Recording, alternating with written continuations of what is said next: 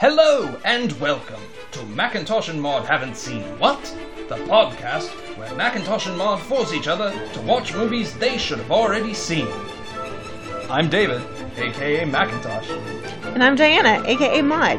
What are we watching this week?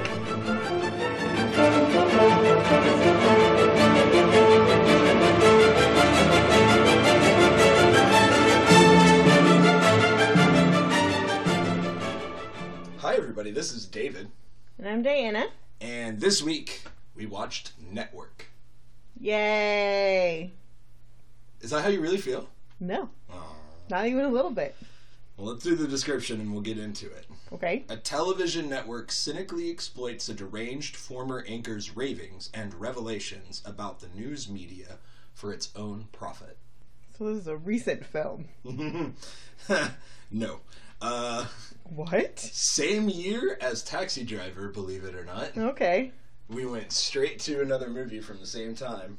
Which, you know, we've already established. I didn't watch any movies from the 70s. Um, I mean, the que- the bigger question I had for you was: Had you ever heard of this movie outside of me talking about it? I don't think so. Okay, So I really didn't know what this was about. okay, I, I, I, you didn't want me to look anything up, so I didn't. okay. So no, no context beforehand. Would it have helped to have context? Maybe. It doesn't change the fact that I don't like it.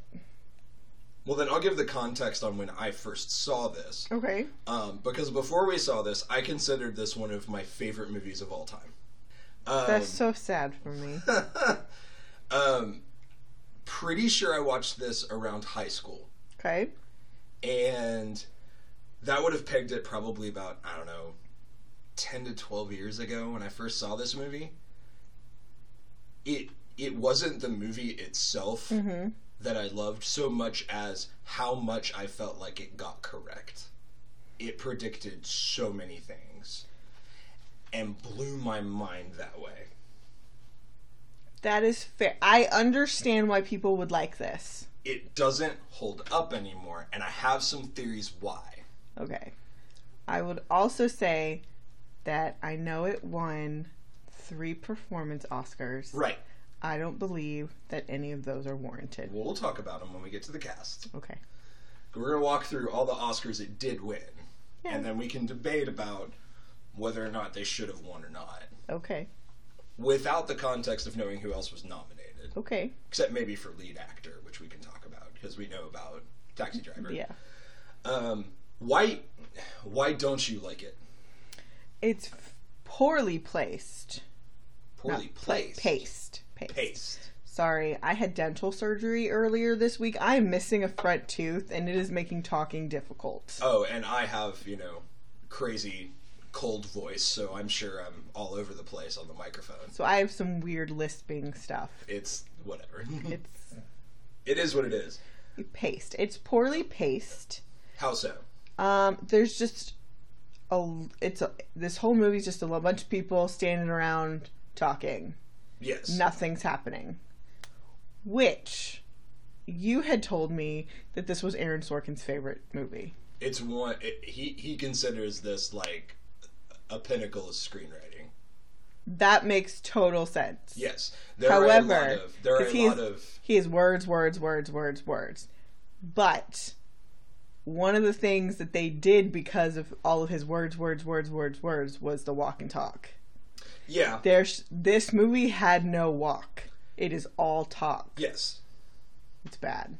Well, okay, but remember this is 1976, and when we talk, I, I will talk about the writer and the director. It's a very different style that these two guys employ No, that's fine. because both our writer and our director, as opposed to Taxi Driver, these two guys are very old Hollywood, or not even old Hollywood, but a generation before. okay. Well, this sounded like they wanted to have really important dialogue. And that's Absolutely. and that's great. That's a wonderful uh, aim. It's a great goal to have. They ruined it by no action taking place. They, they, they literally just have like there's one scene in the beginning where it's 10 men standing in a room arguing but nothing is happening. They that come that is bad direction. Poor blocking. That's what that is because nothing's going on in that room. So that that leads me to one of these things. I think this should be a play, not a movie. I think this, This, would could work. this could be a great play. This would work amazingly well on stage because those static scenes would become drawn in for the audience. And the broad acting styles that we see from some of the lead performances would work a whole lot better. but here's the thing: if you're going to put it on stage, you have to add action. There, well, and there would be, but the, I think the thing is, when you have ten guys in a room, Mm-hmm. it's much easier to block a scene on stage with ten guys in a room where you're not having to worry about how a camera looks at it.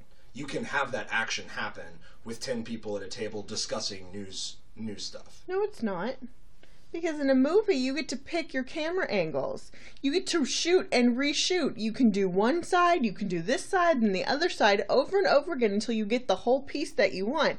You don't get to do that in a play. See, I, I don't know. I think it would. It The would work direction much is better. poor. It is bad maybe. because it took the words on the page and then didn't do anything with it on the screen.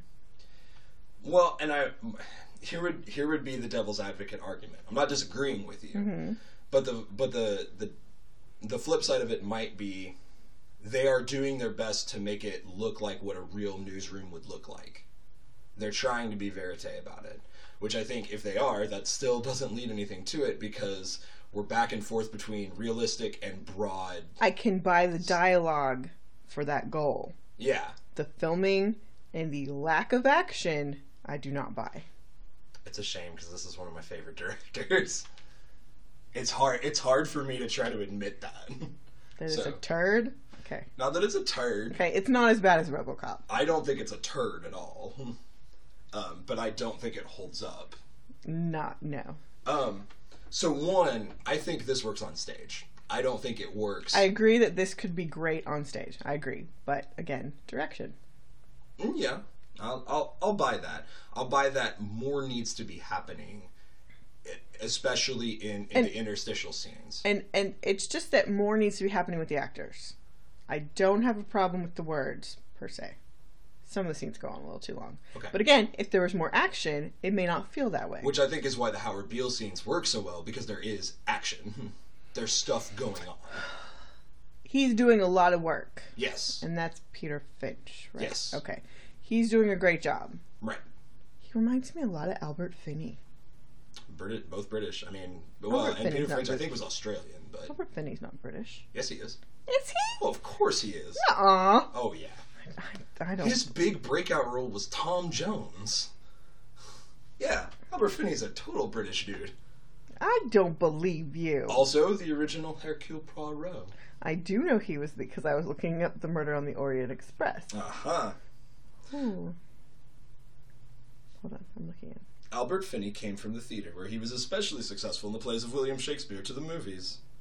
Then he became a leader in the free cinema. He was born in England. Of course, he was I English. didn't know that. He was in like the the English New Wave kitchen sink Okay, films. well, most of the things I've seen him in, he's playing an American, and he does a wonderful job with that accent. So I had no reason to believe that he wasn't. Yeah, but he cut his teeth on like the the gritty English realism films of the '60s. Okay, well, he's also 81 years old, so he's been around for a while, and I didn't know that. I know. Okay, anyway, Um, sorry. Here's the other thing that I that doesn't hold up about this movie anymore for me. Okay. Its predictive power has finally expired. Uh, especially now. Right. Like, we have seen, like, the culmination of all of that Mm. exploited to a degree that this film did not pr- predict. Right. When when I saw this, Mm-hmm. Fox News I think had just finally hit it big. N- Granted, you know we still had the new the fourth network and things Mm-hmm. like that. I mean, uh, first I'll run through what this movie got. Mm-hmm. It predicted the fourth network. Yep. Fox. Mm-hmm. uh, UBS was the fourth network. It predicted the um, Sensationalized sensationalization news. Mm-hmm. of the news, of making the news into entertainment Yes. and the 24 hour news cycle. Mm-hmm. It predicted the punditry Yep. uh, in that class. Mm-hmm. It predicts um, reality television, Mm-hmm. which this is still, I think, the only reality television that reality television that had happened was Real Life on HBO. Yes. Um, And otherwise, this was just before Cops started. oh, this was ten years before. Cops was it? started. Okay. Yeah, Fox didn't bring out cops until the late '80s. Oh, okay. But that was their big thing was they talked about cops basically does the same thing that the Mao Zedong hour does, Mm-hmm, yes. just flips it to the cops instead. okay. Um, it gets you, you know it it got all of those things right. And when I saw it, Fox News had finally reached this pinnacle to where we weren't even pretending anymore that It the was news, a news station. that it was news and that the news needed to be an objective thing. Yeah. Now, to be fair, the news never really was an objective thing, but there was an there was an assumption from everybody that we were going to pretend it was. Well, there was also a behavior that the news was supposed to report mostly fact. Mostly fact. Not all fact, but mostly fact. The facts, the, the editorialism came from what facts they chose to report, Correct. as opposed to how they reported it. Yes. Um, I think that's all fair. and this i don't know how patty chayefsky the screenwriter figured this out but he saw all of those trends coming Yeah. and threw them into this movie or he he just took this idea and took it to a logical end as maybe some of these things got right it also got sleazy talk shows it got the donahues and the Mort, morton downey juniors and that type of stuff in there too Yeah. And, you know, I remember that show Hard Copy and Access Hollywood. or- all of or, that Uh, Inside Edition. the problem is is that not only has that gone further now but i think the thing is is like howard beale has taken political power and howard beale didn't die out i felt like these guys thought at the end of it they were just gonna it was gonna tank and end it was like no it just kept growing Yes. and that's where this movie didn't predict the end yeah. was that it was going to keep growing, that the only way you were going to get real news anymore was for alternative sources to bring it to you. Well, and in this movie, it's finished by somebody killing Right. him on air, and we have not had that occur to that to that to the let's say the Alex Joneses of the world. Well, it, ha- it hasn't happened uh, on a national level. It has happened at a local level, and that happened before this movie. Uh, Christine Chubbuck committed suicide live on air. yes. Well, and recently a woman was shot on the news, and her Yes. boyfriend has now won the legislative sle- seat in that area. Yeah, it, That just happened. Yay, go them. I I mean, those lots of those things did happen. I think the biggest problem with it, and, and that's that's why it's hard to get as invested in it as I was at the time. Yes. is because I'm like it's gone past this, and they didn't get that part right, and so you've still got that lo- that in the back of your mind. The one scene that works for me and is timeless no matter what is the boardroom scene with Ned Beatty when he's in Arthur Jensen's boardroom and talks about the corporations of the world or the new nations. That scene is still Oh, that awesome. I I do remember watching that scene and being like, yeah, there's just different corporations. It's Disney, AT and T, Coke. Like it, like, yeah, like Apple. the entire world, Apple. The entire world is owned by like seven companies. and that scene to me is still the best one in the movie. That is accurate. When he stares down, when he stares down Howard Beale and goes, "You have messed with the primal forces of nature, Mister Beale." yeah, that's kind of awesome. It's great. That's a good Um, okay. So those, I mean, that's that's where I, I have that tug that tug to yeah, this doesn't work anymore. It fell apart. Well, it's aged out. Yeah, it's finally So- it's finally So if lost. I its had charm watched on this it. ten years ago, I might have been more like, okay. I Whoa. might have been like, okay, I, I would still have the same direction problems, but I Right. might have been like, this is creepily accurate. Now I'm just like, this, we're living this. I, this is appalling. Okay, if you guys have not figured out by now, we are very liberal.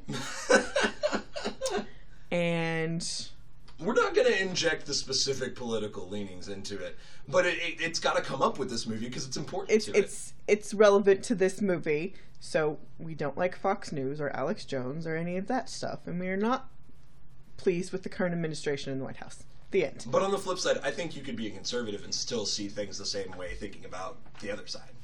Okay, Let's start with Patty Chayefsky. The writing's good. Okay. It could have been a little punchier. I feel like a lot of the ramblings from Faye Dunaway's character. I'm sorry, I don't. I I. There's a lot of boring people in this movie, so I didn't catch any of their names. Really, you should because it's your name. Oh yeah, shit, Diana Christensen. damn. That's my bad. I felt like a lot of her ramblings in between could have been a little punchier, right. But that's just uh, that's just me. Um, writing was good. I really like all of William Holden's dialogue was good. He played Max. Right. For me, it's very uneven. That you get all of you get these scenes like the boardroom and Howard's monologues and certain scene certain scenes. Max's The conversations are good. yeah. The monologues and the ramblings are not. See, and I actually think the monologues are the best part. Hmm. I think they're fantastic, and I think the dialogue at some points is amazing. Okay, well Howard Beale's Beale's Beale's monologues are good. That's what I Everyone mean. else's no No, but Howard's Howard's s- are are good. They're not Storytime. great. he I don't makes think them they're great. he He's makes doing them- he's doing a great job. Well, it's he makes them great. They're not perfect monologues, but he makes them amazing by by how he's how he's putting them in on screen. I, I, I think you're getting a little romantic about it. Mm, I think he's great. Um, Wrong. Okay. but I would agree, Faye's monologues aren't great. Um, all those different things. See, I would I'm I'm almost the opposite. I think the writing is the problem. Interesting. And so, some of this is knowing Sidney Lumet as a director. Debut feature film is Twelve Angry Men. Okay. He's done Failsafe, Dog Day Afternoon. He has a track record of really good films. He also has The Wiz, so I'll admit he's not a great director. He did The Wiz? Yeah, That movie's shit. yeah. but he's got a. And here's the thing. I think Twelve Angry Men is shit too. Ooh, I think it's a shit. great script, but again, you got a bunch of people sitting around doing nothing. Could we have an issue of this is a stage director who's gotten behind a camera? Like, do you Yes. think maybe that's the issue here. Yes, Or a TV guy. I think he was maybe a TV guy. Uh, doesn't ma- he? He doesn't know what to do with actors on a camera Huh. You could be right there. because there it's a different thing, and I think it's is probably you when you're doing theater, you know, this is it. Yeah. this is it. So everything has to happen in everybody's sight. So, you know, if these people are over here, okay, I need these people to go be making coffee in the background. I need these Right. people to be rustling paper. This guy's going to go light a cigarette. Uh, You got to get that all in one shot. When you're doing a movie, it's different. And I I bet you the fact that oh, well I'll I'll get a shot of these guys and then a shot of these guys, he didn't know how to compose visually. I'm starting to think back to his movies and thinking maybe that's that is an issue. because it's just a bunch of people sitting in a room doing nothing. Yeah. There's no action. Nothing interesting's happening. To be fair, though, in the smaller scenes in Diana's office, when it's just like three or four people, they felt like more was going on. Granted, a lot of them were sitting still, but those felt more dynamic from a talkie action perspective. Well, there's also some poetry and oh, there's some poetry and overlap. I'm thinking of um, like the scene when oh gosh, what is it? After he gives the um, the speech about the Saudis buying up the station, Mm-hmm. and you've got Robert Duvall cross talking about how he's going to go find him and hunt him, Mm-hmm. and Faye and and Diana's talking behind him about Mm-hmm. how they have to keep him on, and there's this interweaving of the writing. I think you're right. I think it is the directing, which is weird because all of these movies that I love of his, I'm thinking about them. I'm like, it's in spite of him. It might be in spite of him that they're because the good. writing is good. yeah. If here's the thing, if you're the right. writing was shit, was pure shit, this movie would would have would, is there's no amount of good direction and good writing and good acting can save bad writing. Wow. Okay. That's good. I mean, it's Yeah. good to, to get the the perspective on that to shift around and be like, the movies that I like of his are in spite of his directing style. Um, and then you know when we have moments where we don't need a lot of movement, it works really well. Yeah, Um, I'll also say the the things I love about William Holden are the the lines he gives when we go meta, when he's talking about this about the script, like with his wife, when he's talking about how the script's going to end. I'm gonna. Mm-hmm. Yeah. Now comes this scene when I go to meet with the old girl. and Yeah. you- with this new girlfriend. Oh, those are so perfect. When he Oh, when he goes meta outside of the whole script I and like- is explaining what's going to happen. William Holden is great. He- He's an he- amazing He's actor. the best part of this movie. Interesting. Well, we'll- we'll get to the acting there. Okay, so then the I guess the only thing that we can we can jump on there is compared to Taxi Driver, did this movie deserve? Did Patty Chayefsky earn his Oscar for this movie? Because he won it. He won. I do. I, do we know who he was up against? In '77, we did have the split of original and adapted screenplays. Uh huh. Um, honestly, the only movie of any real note it was up against was Rocky Okay. by Stallone. Um, And Rocky won Best Picture, Yes. but this won Best Original Screenplay. It won Best Original Screenplay. All the President's Men won Adapted Screenplay, which, of course, and we'll have to watch that movie at some point, but Okay, Oh, so it's fantastic. that sounds like the compromise that they made, because it because that year it was Rocky, or was that? and Patty was livid that it didn't win Best Picture. Well, I that's a huge that's a huge standard argument. Well, how can something that won Best Writing and Best Actors doesn't win Best Movie? But here's the thing if I'm judging between this, Taxi Driver, and Rocky, Tax Driver. Uh, tax driver is taxi driver Rocky. the cat, yeah, it's Taxi Driver Rocky. This is not the Best Picture. No. It is- It is the best. wri- It is. I I agree. It's and- better writing. Mm-hmm. And putting myself in 1976, I will totally admit that now I'm not blown away. In 76, your mind would have exploded with what they put in this movie. Mm-hmm. Yeah. Nobody expected what they did because you know nobody what it, knew you know what was it coming feels in. like? Hmm. What? Up in the air. You know what else this feels like? The social network Oh yeah. Which social network? and Aaron Sorkin. Oh, closers. But- I, am a big Aaron Sorkin But the thing fan. is, is for me, I, I go back and forth with Aaron Sorkin, Yeah. but I think Aaron Sorkin always works best Mm-hmm. when somebody's there to better execute the lines he gives. Oh, and he'll agree. Hmm. And that's and that's why Fincher was so perfect Finch- for his writing because he would be meticulous in how he was going to stage that scene to make that dialogue work Mm-hmm. oh, abs- well. They're a perfect pairing. And that movie, I mean, it's And an it's odd pairing in some ways. Fincher's Fincher's so much darker and meticulous and measured in how he makes his scenes work. but I think that's why he's so perfect for Aaron Sorkin because Aaron Sorkin's dialogue is perfect on the page. It requires no edits. but it doesn't always work on screen or on stage. That's why a director like Fincher is perfect because it's, it's, Yeah. it's it's equal. It's equal forces. Right. And Social Network, I mean, it's a perfect snapshot of life in 2004. Exactly. And that's this wasn't a perfect snapshot, but it that was a perfect snapshot. was a of crystal ball. Mm-hmm. That stuff, and this was a crystal ball. But in many ways, it feels similar.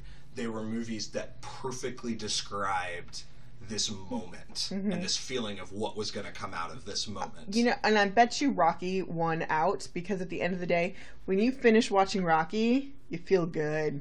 Oh, it did. I mean, Watergate had happened. Mm-hmm. We were in the midst of an economic crisis. All this news stuff they're talking about in network was real shit that was going on. Rocky was Rocky was the only it's movie. it's not a feel good movie, but it's a personal triumph movie. oh, it's a feel good movie, com- would- especially compared to everything else No, that had come out in the seventies. Um, yes, yes. but so that I'm that that was one of you know that's one that you can look at and go that was the agreement that was their compromise Yeah, and and judging, I mean, and I I don't think that that is entirely unfair. but I think I think on the flip side, he definitely does earn it. The writing is kind of it's great. incredible. It's great.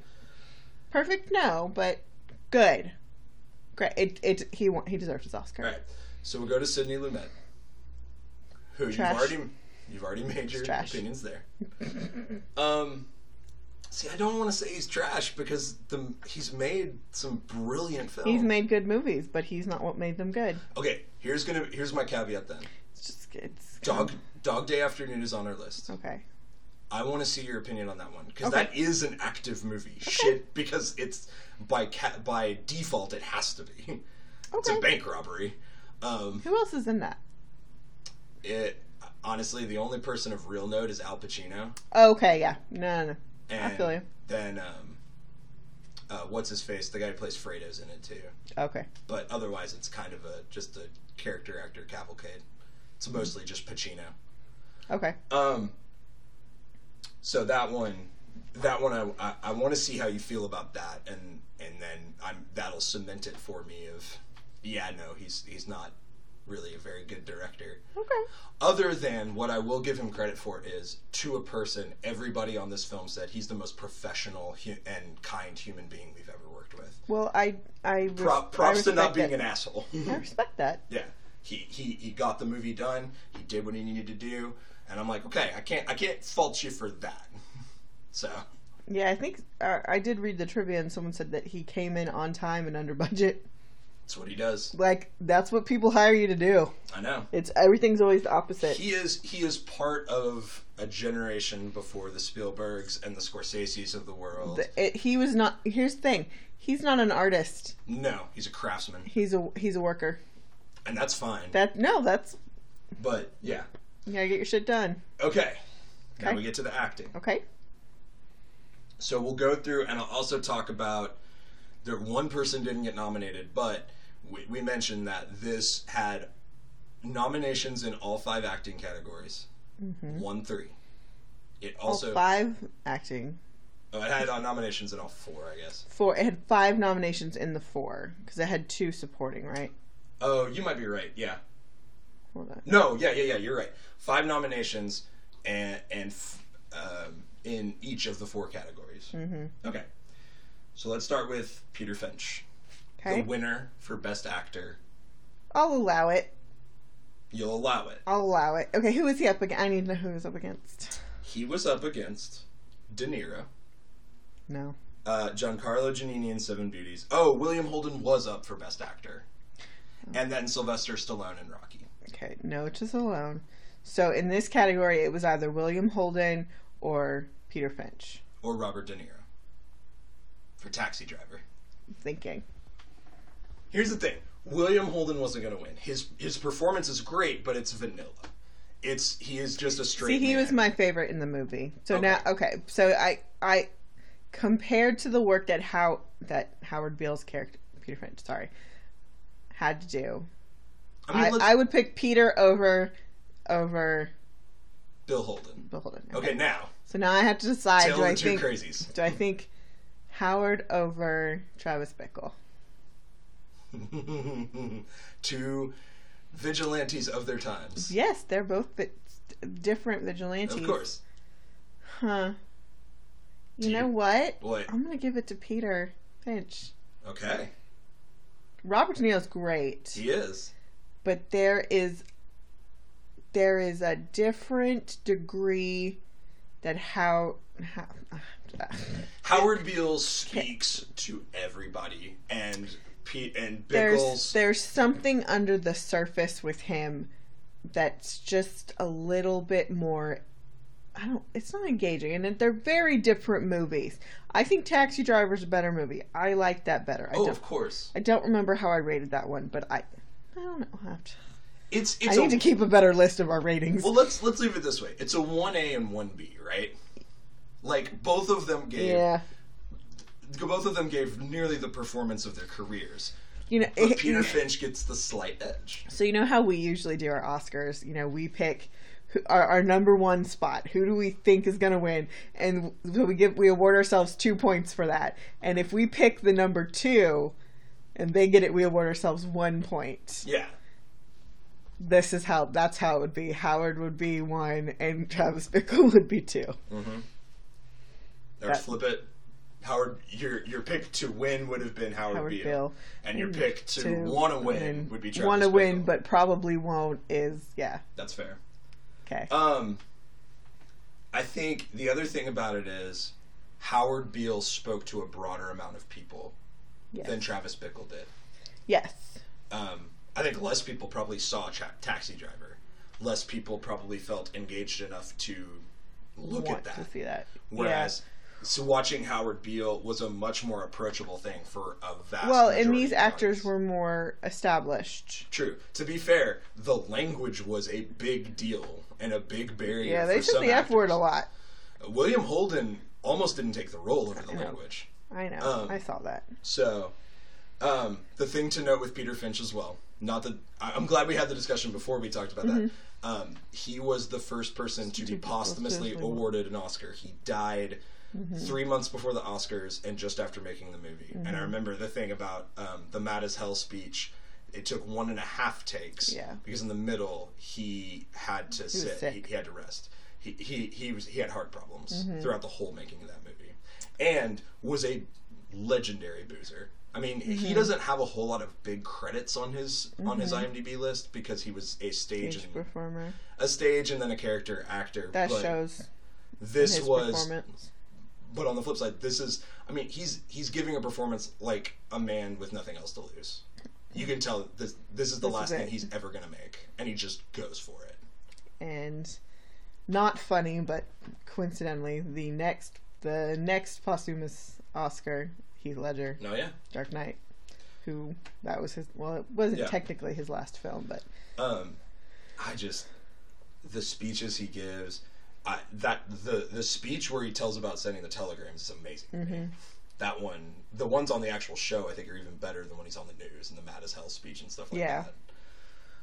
that. Uh, William Holden, who you've mentioned that you really enjoy in this movie, I think he was my favorite in the movie. is it the nuance, Yes, the subtlety that he gives to yes. When he's not talking, he's still acting, it? and and he's old school. and, and well, and let me say that he's been that in every movie I've seen him. in. Yes, every movie I see him in, he's always doing that. Um, it doesn't matter where they put him. You know, he could be in Sunset Boulevard where he's having to go opposite like a broad, broad caricature, is- and he's still stone faced. he's. But here's the thing: he's one of those actors who's still acting when he's not talking, Yeah, and that ain't always the case. and those the scene with his wife and the scene with Diana where he walks away are crushing.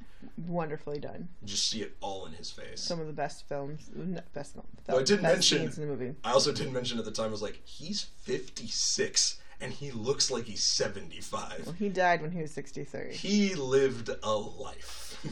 Yeah, Um, I remember first hearing about him on the L- I Love Lucy show. um, and he'd been around well before that. Yeah, All right, the next Oscar winner Mm-hmm. is Faye Dunaway as Diana Christensen. I hate her. I do too. Now, I, I'm gonna do that. You're not supposed to like Diana Christensen. No, absolutely not. Um, so I'm gonna say it's a credit to Faye Dunaway that she won an Oscar for a character that you hate, because that is not typically the case for women. Right. Um, I think Faye Dunaway cannot act. Whoa. You got other evidence to support this assertion? Have you seen the movie Mommy Dearest? Have you ever seen Bonnie and Clyde? No. Okay. I now maybe I just don't like Faye Dunaway, but I don't like Faye Dunaway, That's fine. and I don't like her in this. I I don't believe her. I don't think it's her fault. I think if there's a glaring issue with the writing, it's her character. True, because of her ramblings. I, now let's be clear. I love that they made a wo- a woman have those attributes, especially at this time.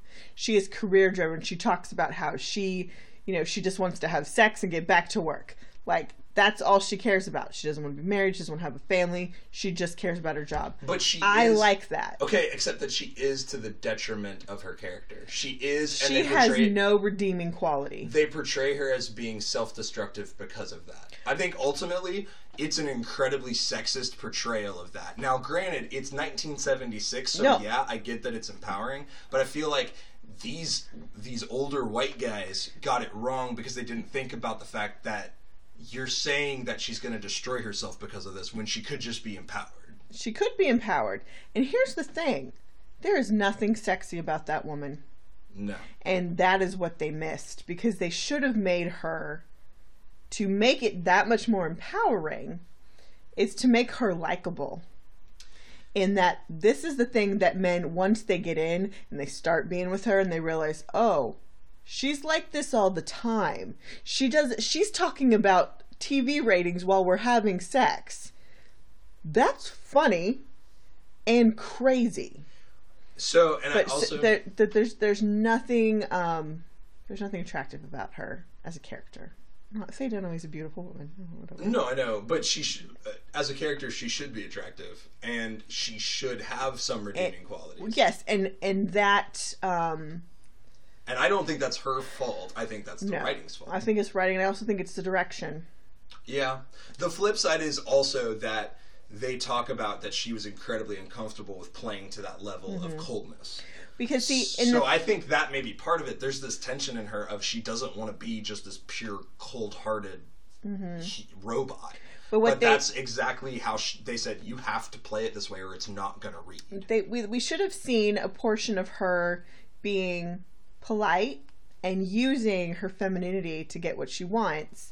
But then when they start treating her like a, just a little pretty girl, she snaps and turns into that. No, I am a strong, fierce woman, and you're. n- I'm gonna get what I want, whether you like it or not. Well, she, you can be sociopathic and still be because she should be a sociopath as a character. and she. And here's the thing: she's the smartest person in the room. yeah, She's not played that way. She's just played as a cold bitch, exactly. and that's what I don't like. yeah, it's it. The problem is, is that again, it's aged poorly, but it, you know, you have to make her three dimensional. Mm-hmm. No, no, I, I, I understand that. Um, I'm who, looking who at. is she? Who is she against? Let me go back to it.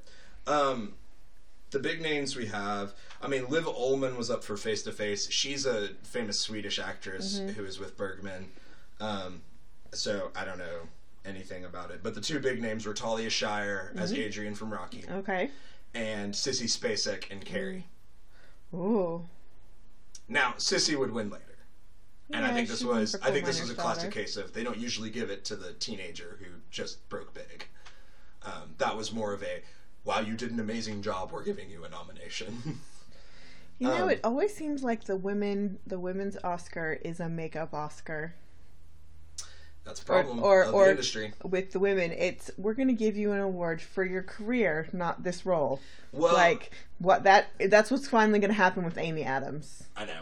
Faye, Faye Dunaway had gotten plenty of notoriety in other fi- Yeah. other things. She'd done Bonnie and Clyde, Chinatown, and then she was in a bunch of big things like Towering Inferno and things like that. But Eh, whatever. she didn't have like super strong competition. That no, I don't disagree. So- I'm just like whatever. um, okay. Next one is, and maybe my favorite in the movie, Mm-hmm. Robert Duvall as Frank Hackett. oh, he's great. Here's what I love: we don't get to see Robert Duvall be sleazy and manic in very many things. Correct. and He's he good. is he's very very slimy, Mm-hmm. but he's also very all over the place. He's he's very engaging.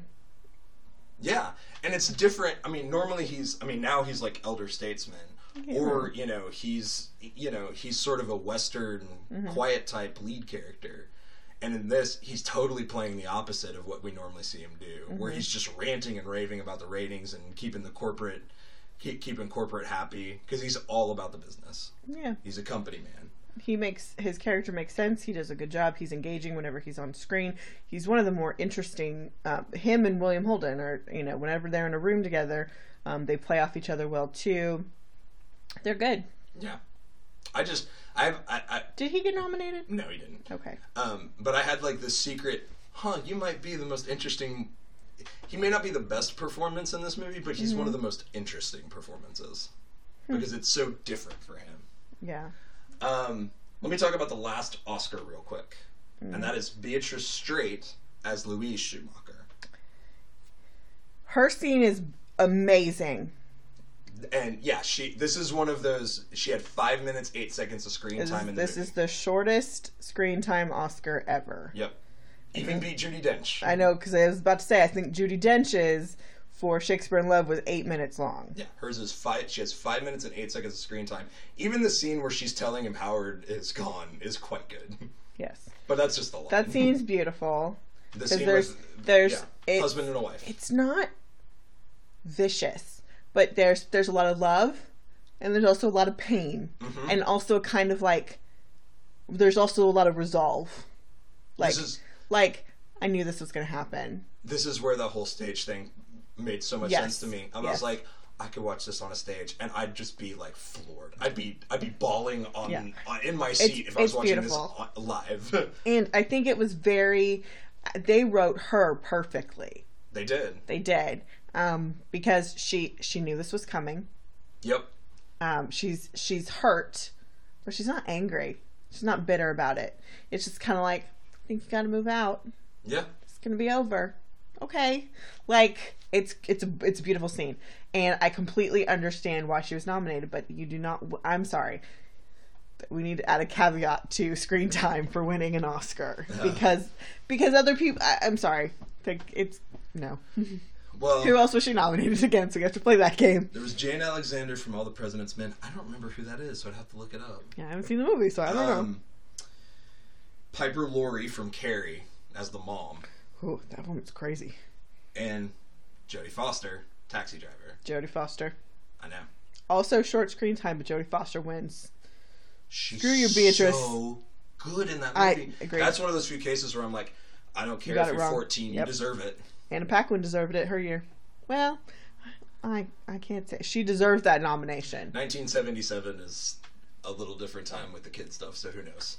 Channing, not Channing Tatum. Tatum O'Neill got nominated when she was like ten. It, it's it's inherently political. Did she win? Who knows? Tatum O'Neill. Tatum O'Neill won. Yeah. Yeah. She won for Paper Moon. Yeah, I knew that's what she was nominated for. So uh, you know, it is what it is. All right, last person I want to talk about who was nominated, mm-hmm. Ned Beatty as Arthur Jensen. That scene is so fucking good. The, the It's one of the my corporation scenes. favorite movie scenes of all time. Oh, I'm looking at Ned Beatty. Oh, I like him. Del- uh, he had done Deliverance before this, but he's he is he is an easy guy to mistake for M. Emmett Walsh. He's the voice of Lotso Oh in yeah, Toy Story Three. yep. Lotso Huggin Bear. evil guy. He's Okay, played a I lot like of him. bad guys. He's he's good, and that scene's good. I can see, I can understand why they nominated him, and I can understand, I could also see why someone else could have beat him. There is no country. There is no politics. He. It's one of those classic he was cases on where, Roseanne. huh? He was on Roseanne. He, I think, it looks like he was playing uh, Dan Connor's dad. Regardless, I think his performance is one of those classic cases of he got the writing, immediately got it, and went with it, and just went for it as far as he possibly could. Mm-hmm. And I think it's interesting because I think it's very cynical in that he's literally doing what Howard Beale does on screen to Howard Beale's face yes, because he doesn't actually think those things, but he knows it's going to get him what he wants. okay. um, so yeah. All right.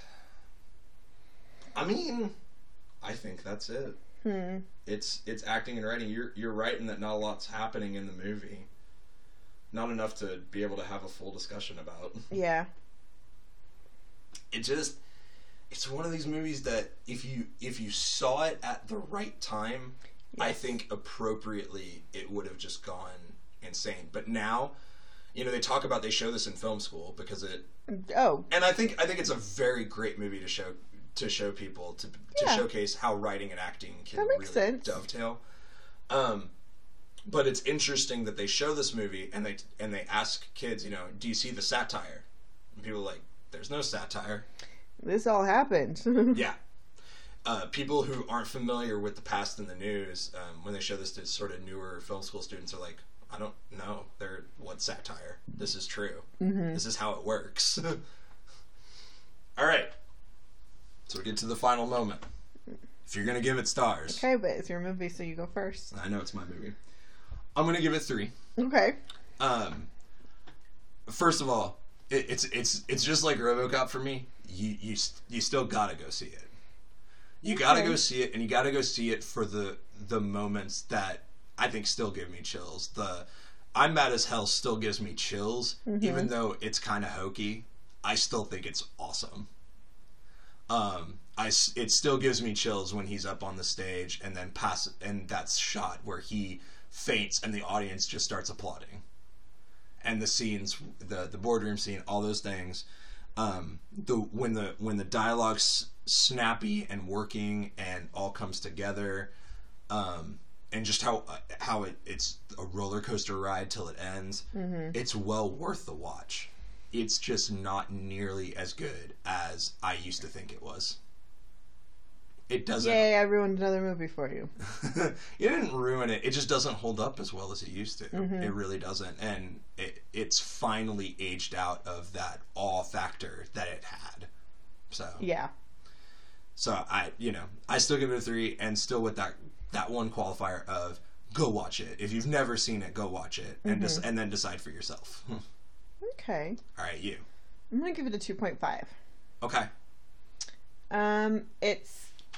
I don't think it's a great movie, and like I, I understand. I agree with its merits. Right. Um, I, I'm not gonna watch this movie again, and I'm mostly just giving it that because there are some there are some wonderful scenes and there is some wonderful acting. Yeah. So that's kind of why we're at a 2.5. Well, that's fine. I mean, that was better than I was thinking we were gonna It's not RoboCop one bad go. or RoboCop 2015 two. Neither of those worked very well. Two was better. I mean, the new one was better. Have we watched a legitimately bad movie yet? RoboCop. I gave it a one, and the only reason it got a one was because I liked the idea. The idea was good. All right. Well, can we do better next time? Ne- well, okay, so next time we're gonna do a special treat for y'all. It, we're gonna do a Thanksgiving movie for you. Um, we will be we will be watching and reviewing planes, trains, and automobiles, and we will be releasing that on Thanksgiving Day for you.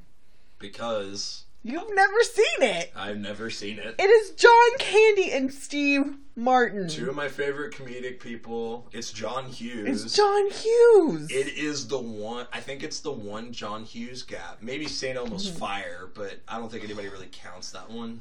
I haven't seen- But I've seen all the rest. I've seen Pretty in Pink. I've seen Sixteen Candles. I've seen Breakfast Club. Have you seen Uncle Buck? No. Damn it.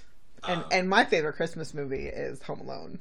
Yeah. It's not Christmas until I watch that. Um, and Ferris Bueller, still maybe my favorite movie. Not the best movie. Mm-hmm. It's It's your, favorite. it's your favorite movie. It's it's my feel good movie. But you wouldn't let me name our son Cameron No, no, because you are Cameron. I am Cameron. I could do I could do the song right now because I have the voice. Okay, so we're gonna be doing that for Christmas, and then on the day at not Christmas, Thanksgiving, the day after Thanksgiving, we're gonna be doing a double feature for you. We're gonna make David watch Fast Times at Ridgemont High. Uh huh. and then we're gonna watch American Pie 2 because we watched the first one and David decided it wasn't horrible, so we're gonna watch the second one 'cause Mm. I- because I think he'll like that one better. I think he'll enjoy that film a little bit I might more. get it a little more. Mm-hmm. Um, do then- I do I get two in a row after this? No, Dang it! because then okay, because then we're well, I'm watching the Good, the Bad, and the Ugly. Oh, that is two movies. That Yeah. is two because that's three and a half hours. well, and then after that, we're gonna do The Sound of Music. yeah, we're we're going big in the in the last months Yeah. of the year. Yeah, we're gonna get all of that. So we're, you're gonna have you can expect that over the next week and a half. We're gonna have a lot of content coming out, but it's fun. We we know that Thanksgiving, you guys are stuck in a car, in a plane, train, um, or automobile. uh-huh. and so we just wanted to do give you guys a little extra content. Maybe you're stuck in an office all alone. Um, we just wanted to give you guys something to listen to. yeah. So, before we get out of here, though, we got to watch another movie. Yeah, All right. We'll see you guys in a minute. bye.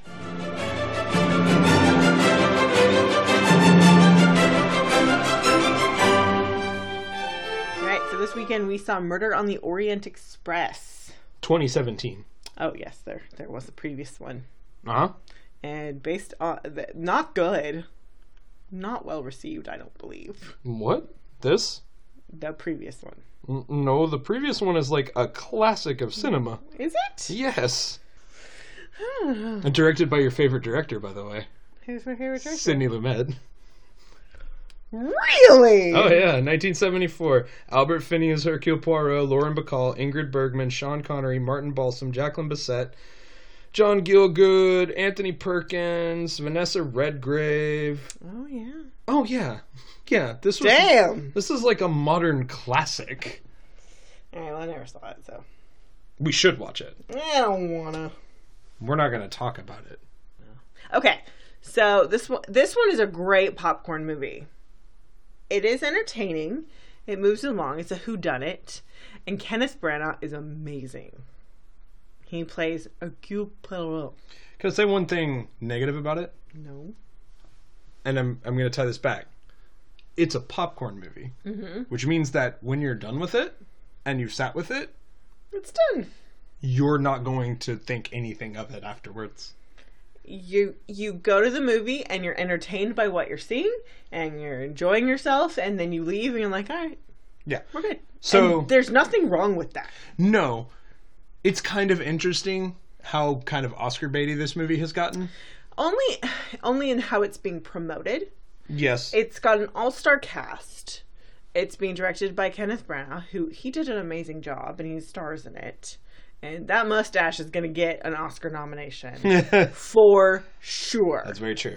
Um, it's it's a beautiful movie, um, so that'll probably get a little bit of buzz. But it's it's there's there's not a single performance that I would say is um, award worthy. I could see I could see Kenneth Branagh being nominated if they want some filler in a Golden Globe category, um, but you know we're we're just now starting the Oscar movie the Oscar bait movies, so it, he'll get knocked down easily. Well, and Michelle Pfeiffer got some buzz, but n- really more for Mother, mm-hmm. which I know has been very, very poorly received It's- critically. it's been panned. but I believe her performance has been Mm-hmm. widely like said like wow she's amazing in this movie she's like the one bright spot. I mean, Mm-hmm. Okay. eh, that's a different discussion. Um, and then this movie, I you know she's good. I don't nobody nobody stands out as being like great. I loved uh, Kenneth Branagh does. Yes, Um, and the way his character is written, um, I don't know ter- a lot about um, the character. This is Agatha Christie's main dude. This is you know who was the protagonist of all of her books. Um, most of her books. But mm, I, s- you know, he was he was the big one. Um, so I know I remember the pastry thing. You know, Hercule Poirot has has a proclivity for pastries, um, but some of the like he's he's kind of OCD. He doesn't like imbalance. I I don't I don't know if that's a thing throughout, but it's played for laughs in this film, and it it, it lands very well uh, he the just the way he cuts people in conversation is just hilarious. Yeah.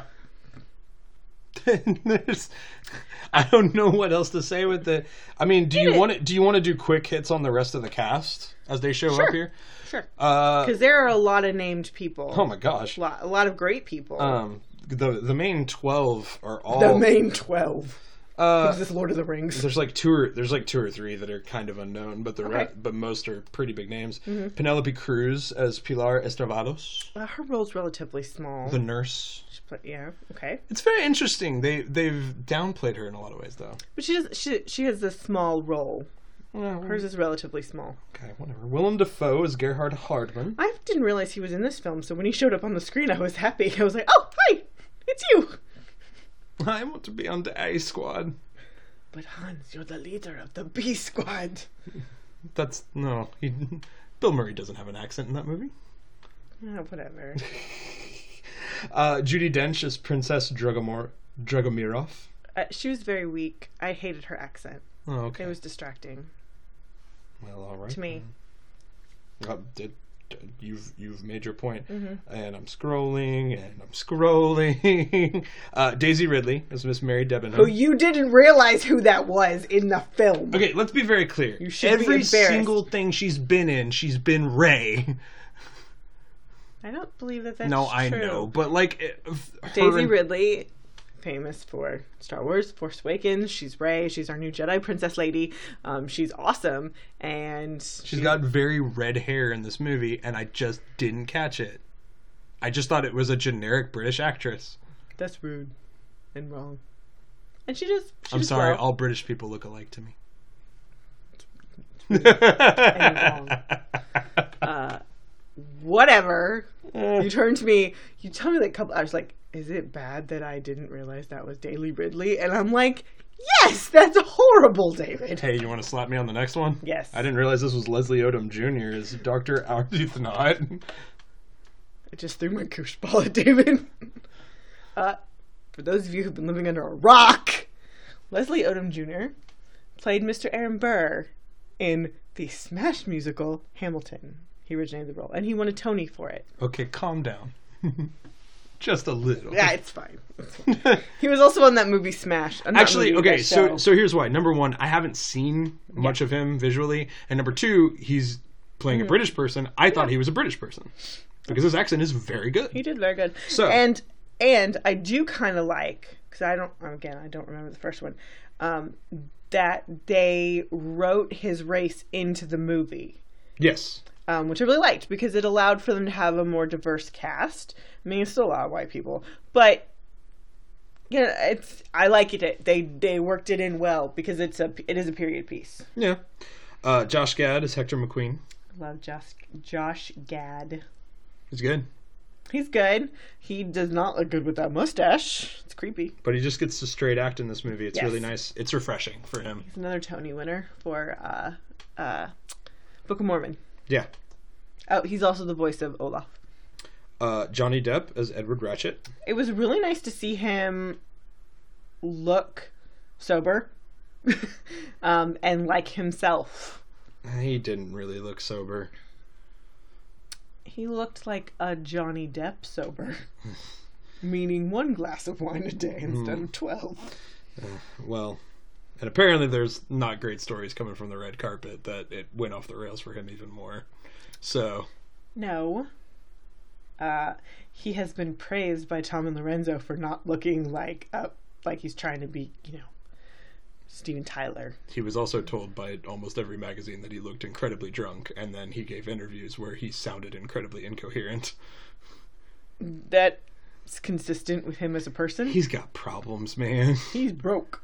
He, mm, it's bad. Mm-hmm. Um, this guy's still amazing, Derek Jacobi, as Edward Her- Edward Henry Masterman. Uh, the the ballet. Yes, He's he was good. Edward Jacobi's so wonderfully He's a good character understated. He's fantastic in the things he's in. Mm-hmm. Um, Michelle Pfeiffer. Pfeiffer. That's how I used to always say her name because there's a P, Pfeiffer. there's a P and an F. Like, come on. Pfeiffer. Anyway, uh, She's fine. Caroline Hubbard. She's trying to make a little comeback here, mm-hmm. something like that. Olivia Coleman, Coleman as Hildegard Schmidt, Uh, she's the maid for the Judy Dench the, character. the attendant. Um, she's in so many British television shows, like big thing, big name British TV shows. yeah, she's she's a character. She's a British character actress. Yes, um, and she's she's perfectly fine. Mm-hmm. She doesn't she doesn't have any lines because she's very quiet. So, and She plays her part. and that's about it. Now, I also enjoy this little tidbit that um, the picture of Poirot's love is Emma, a very young Emma Watson, or not Emma Watson, Emma Emma Thompson. Thompson, who was Kenneth Branagh's first wife. yes. It's very. It's kind of creepy in a way. Um, creepy or i here's the thing: if she agreed to it, which I could had to. totally see her doing, because I've had to. and also they're probably fine. Okay, like- here's the thing. I don't know what the terms in which they got divorced were. yeah, And I have not heard either of them speak about the other in the press ever. Because I did not know they were married until I read that piece of trivia on IMDb. Um, so I could very well see them being like, we're best friends. We just don't need to be married to each other. Then it's fine. I'm sure it's that. And then I would also I would posit then they this was a a huge way for him to tap into the character. And so he's like, "Would you mind if I did this so I can draw Mm-hmm. on it?" Um, that strikes me as a big thing for him. Maybe. But he, I mean, I think he does a wonderful job. He's the highlight of the movie. Oh, I mean, he is. He's he's the reason to go see it. Everybody else is just serving the whole plot. He does a very good job directing. He, di- I mean, directing himself. And usually, there are many times where, you know, when an actor does both at the same time, it doesn't always go over very well. The only other person that I think has pulled it off pretty well is Clint Eastwood. The movies he's in that he's Clint directed, Eastwood he's, only plays him s- one character. I you are not correct. I, I think I am. I don't think you are at all. okay. So mm, we'll have to. I mean, we're gonna we're gonna be watching Good, the Bad, and the Ugly soon. So. I know. he didn't direct that though. No. Um, It, I'm looking. We'll see, and it's because of that fact that I'm really lo- interested in uh, a disaster artist because James Franco's directing that, and he's the lead, and that'll be interesting. yeah. Though he's done, he's already done some of that. It's just been very small Smaller- projects smaller that he's things. He's also directing his brother and his sister-in-law. he's directed his brother quite a bit too. Yes, that's only helped his brother. He and his bro. I mean, that's just James Franco experimenting with crap. Yeah, 'cause they're just that's what playing. he does all the time. Well, that movie has uh, all their friends. That we're so excited about the disaster artist. That's a movie he was like bored to make, honestly. Mm-hmm. All of those guys. I don't, So yeah, this this is a if you just want to be entertained, you don't want to have feelings, you don't really want to think, go see this one. yeah, for sure. Uh, how would you rate it? Give it a three. I'd give it a three five. Yeah. The mustache is amazing. You're giving a half point just for the mustache. Yeah, I will. I this I would watch this movie again if it came on TV. I wouldn't necessarily change the channel. I'm not buying it. Absolutely. Oh no, Not. no, I won't. Well, No. No. I'm it's not like paying. Mm. three dollars. No, I'm not buying. It, it needs to be streaming for free for me to watch it again. Okay, well I might do that when it settles in on HBO. I'm sure. Of course. All right, guys.